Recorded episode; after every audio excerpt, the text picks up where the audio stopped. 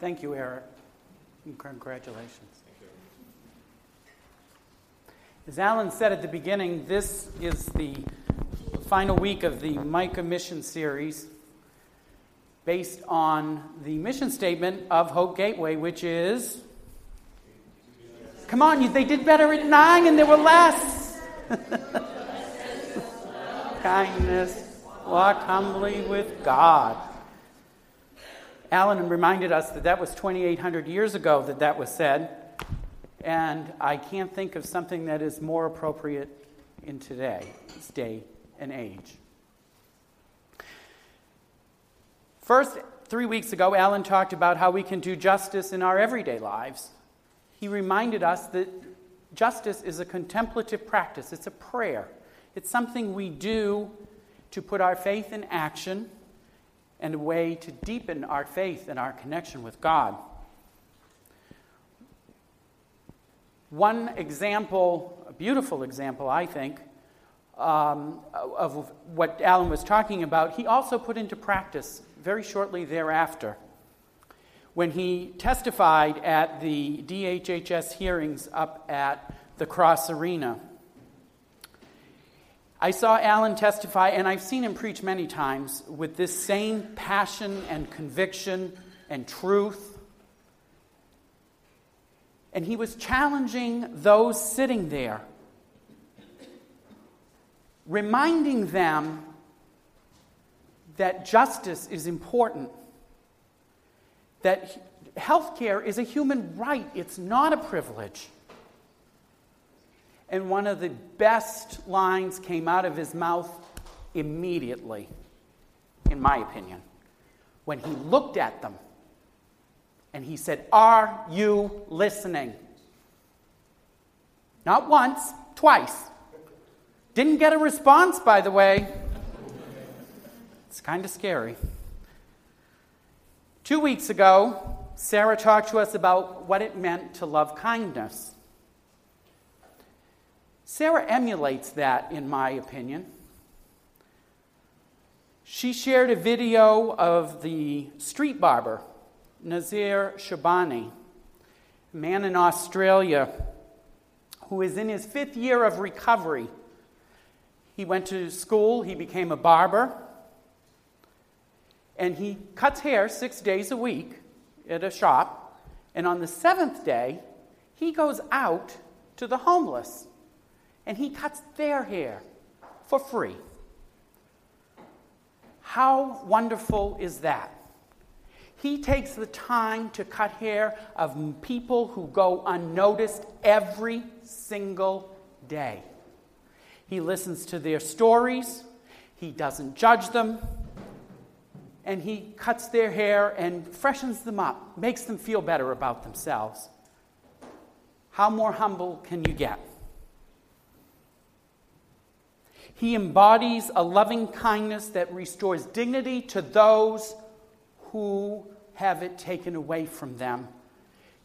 Those who are unnoticed are cared for because of who they are. Today, I am going to try in my best way possible to talk about walking humbly with God. It's kind of a tricky subject because I can't really use examples because that takes away the whole humility of it all. And be assured that I don't always walk humbly with God. In fact, if my percentages were right as I calculate, is probably in the single numbers. But I try, and that's a goal. As Sarah, I, I said something to Sarah once, and she said, "Well, it's always a goal, you know." A story, there's a story told of a man who dies and he goes to heaven. And of course, he meets St. Peter. And St. Peter says to him, Let me tell you how it works. You need 100 points to get into heaven. And depending on how good you were, I will give you points for each good deed. Man says, That's pretty easy. I was married to the same woman for 50 years, never cheated on her, even in my heart. St. Peter said, That's great worth three points. Three points, he said. Well, I attended church all my life. I supported its ministry with my tithe and my service. Great. St. Peter said, That's worth a point. One point. Golly, he said, How about this? I started a soup kitchen in, the, in my city and I worked for homeless veterans. Fantastic, said St. Peter. Good for two more points. Two points, he cried incredulously. At this rate, the only way I will get to heaven is by the grace of God. to which St. Peter said, Welcome, come on in. Those 94 points were recognizing that it is only by God's grace that we get into heaven. It is God's gift to us. We don't earn it, we don't have to impress God. It is a gift. And although this is satire, I believe there is a lot of truth to this. It's not about us, it's about God. For me, this is a reminder of God's grace. And it is that God's grace, not our willpower, not our good deeds, that we are able to walk, uh, to do justice, to love kindness, and to walk humbly with God. And by accepting that grace, we cooperate with God's will. In other words, we don't get a point for doing what God requires, which is to live out the mission, to be kind to people, to love people, to walk humbly. God doesn't have to reward us with points for that, but what God does do is He gives us something even better. He gives us an endless fountain of grace. The grace that God gives us, that fountain never shuts off. We may step away from it, but it is still flowing and ready when we come back. A humble person does not take credit for the good things that they have done. They do them because that's what we are here to do. We aren't here to win the Oscar or the Emmys or whatever else. We are here to be together with one another, to walk humbly with each other, to care for each other to be God's hands, God's feet, God's ears. This morning I chose a uh, scripture from Philippians. And in between services, uh, Alan and Sarah presented me with this wonderful Bible called The Message. And it's in uh, contemporary language. And I actually like the translation better, so I'm going to use that one. So the 9 o'clock people missed out teach them for coming early.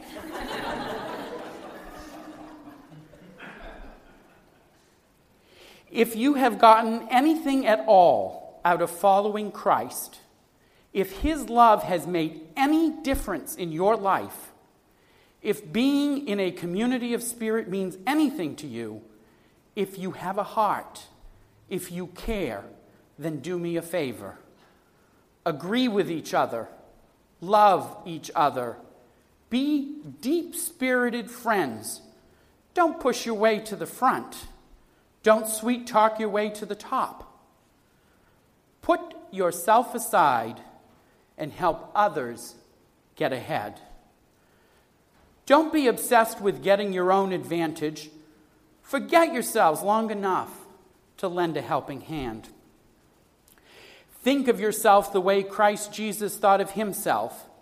He had equal status with God, but didn't think so much of himself that he had to cling to the advantages of the status no matter what.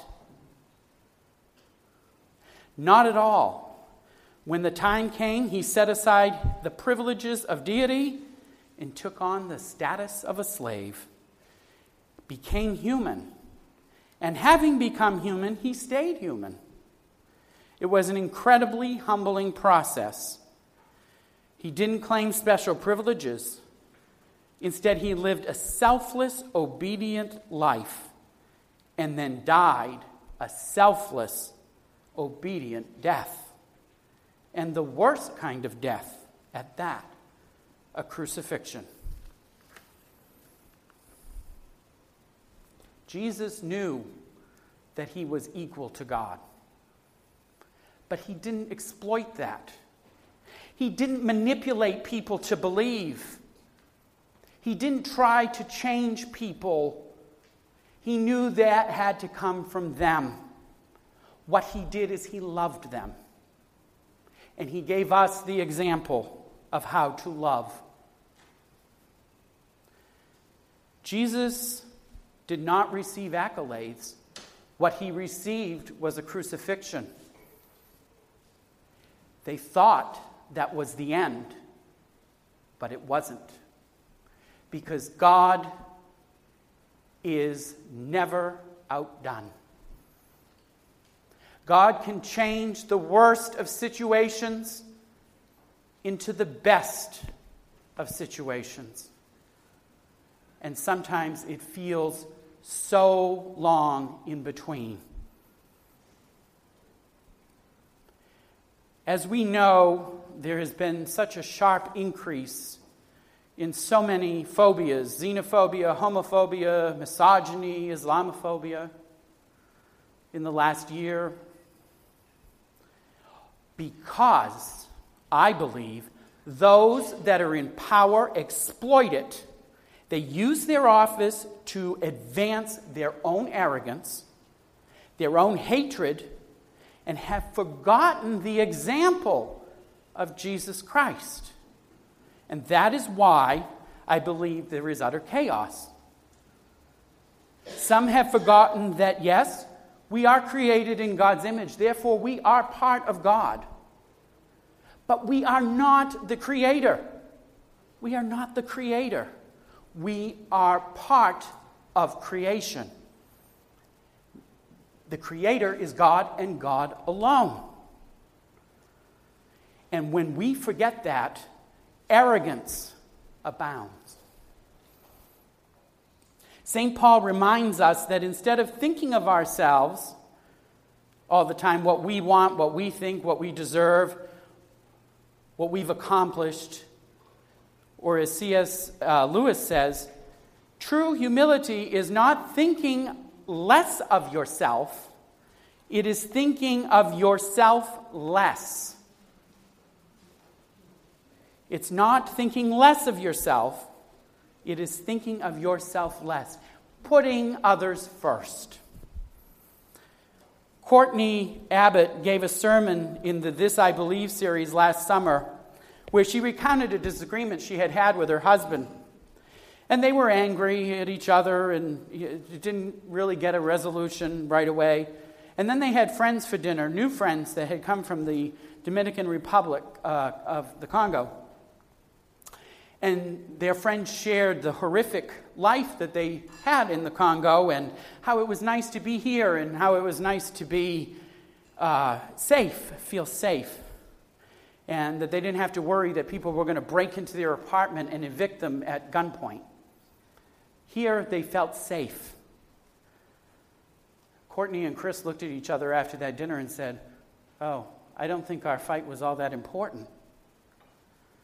Because God's humility opened their heart.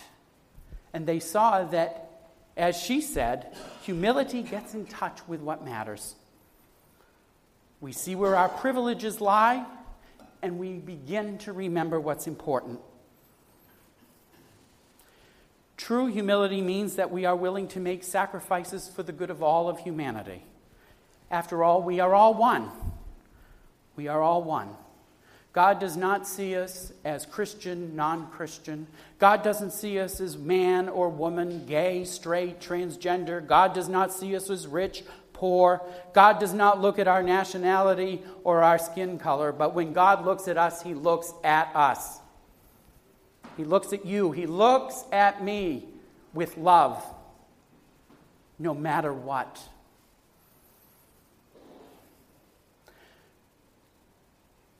And some of those sacrifices that we have to make are not always with money, time, talent. God looks at us to greet everyone with respect. And that's how we walk humbly. Our country is in a serious, humble crisis. Humility seems non existent in so many places and in so many people. For a country that claims to be founded on Christian principles, I dare say it is failing miserably.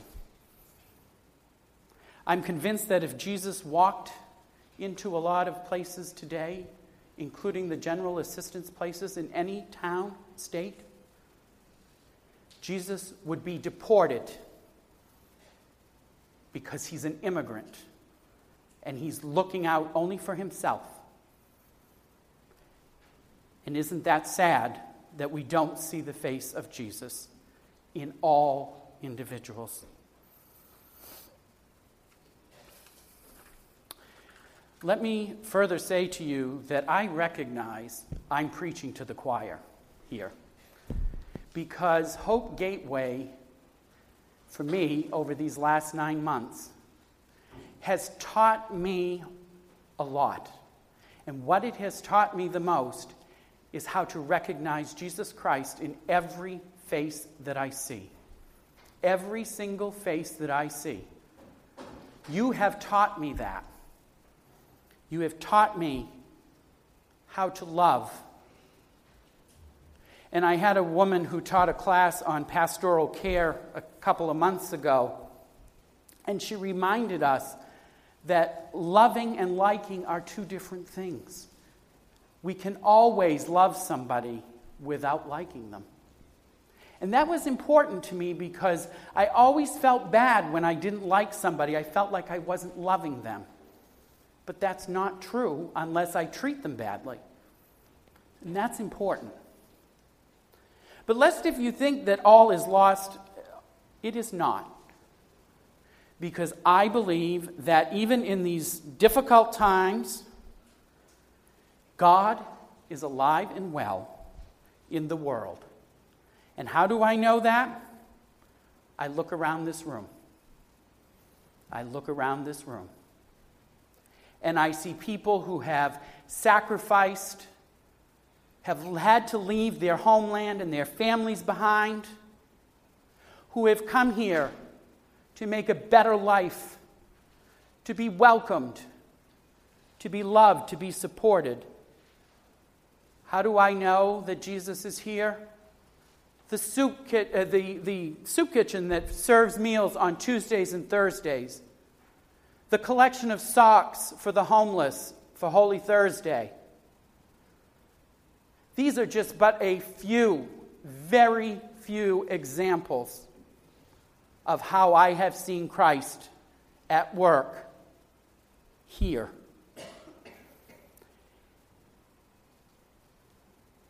And I am very grateful and I am so touched that I have had the privilege to see this at work every Sunday that I was here.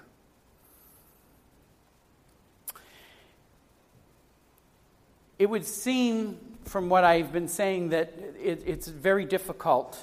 And why would we want so much difficulty? But Elizabeth Gilder, Gilbert, in her book, Eat, Pray, Love, says sometimes our hearts are broken so a new light can get in. And I think that is true. Our hearts break when we hear of violence like Manchester, England. Our hearts break when we hear of children being abused or exploited for someone else's purpose. Our heart breaks, but you know what? That's where God comes in. That's where the light can come in and we can do the work that God has called us to do, to do the justice, to do to love the kindness, and to walk humbly with God by helping those who have been a victim. That is where God's light shines through. Finally, as most of you know, as Alan said, um, this is my last weekend as an intern at Hope Gateway. As I said at 9 o'clock, I don't, it, it, in the Christian tradition, today is uh, Ascension Sunday. I don't have any grandiose ideas that God is just going to take me up after the service. At least I don't think so, um, and I hope not. Um, so I will be here um, after this, but um, it's hard to believe that these nine months have gone by for me. Um, when I came here, I was nervous. Would I fit in? Would they like me? Will I be effective? And I, as reflect on this question now, as I reflected as I wrote this, I thought to myself, really, Jeff? What an ego. What an ego. This isn't about you, it's about serving God's people. You, God's people. Stop worrying about yourself, is what I said, and go do something. And so here I am. Many of you have asked me what I plan on doing after ordination. Really don't have a bombshell to tell you. I don't know. Um, I didn't know two years ago I was going to chime. God has a real secretive way of dealing with me. I just found out I was going to chime six weeks before I went. I think, much to the panic of my family, who thought, oh my God, he's going back to school again. Somebody who hated school so much, what is he doing? But here, I presented myself. And I can tell you that you all have had a piece in making me the person that I am. And you all have a part in how I have been shaped and next week at 3 o'clock, who's counting? Uh, next week at 3 o'clock, when I, or somewhere around in that time frame, when I am asked by either the dean or the abbess of Chime, Are you ready to be ordained? It's because of you I can say yes. Not in an arrogant way, because I'm scared to death, but you have helped me to realize that I can say yes with some sort of certainty. And I want to thank you all for being true followers of Jesus Christ. I dare say that any stranger who would present themselves at that door would be welcomed without hesitation, would be welcomed without question, and that speaks volumes of who you are and who we are as a people. To Sarah and Alan, I thank you sincerely from the bottom of my heart. You have been wonderful mentors, compassionate, kind, and patient and good to me. And I am very grateful. There are actually not enough words to express how grateful I am. And all I ask is that you all pray for me as I pray for you. And know that I carry you each day in my heart. And I forgot I would have brought my stole in that I will be ordained in, but I had it made, and on the back, in the nape of the neck, is the United Methodist Cross, so I never forget this time. And every time I put that stole on, I will always remember and treasure the time that we've had. And I ask and I pray that God's richest blessings be upon each and every one of you.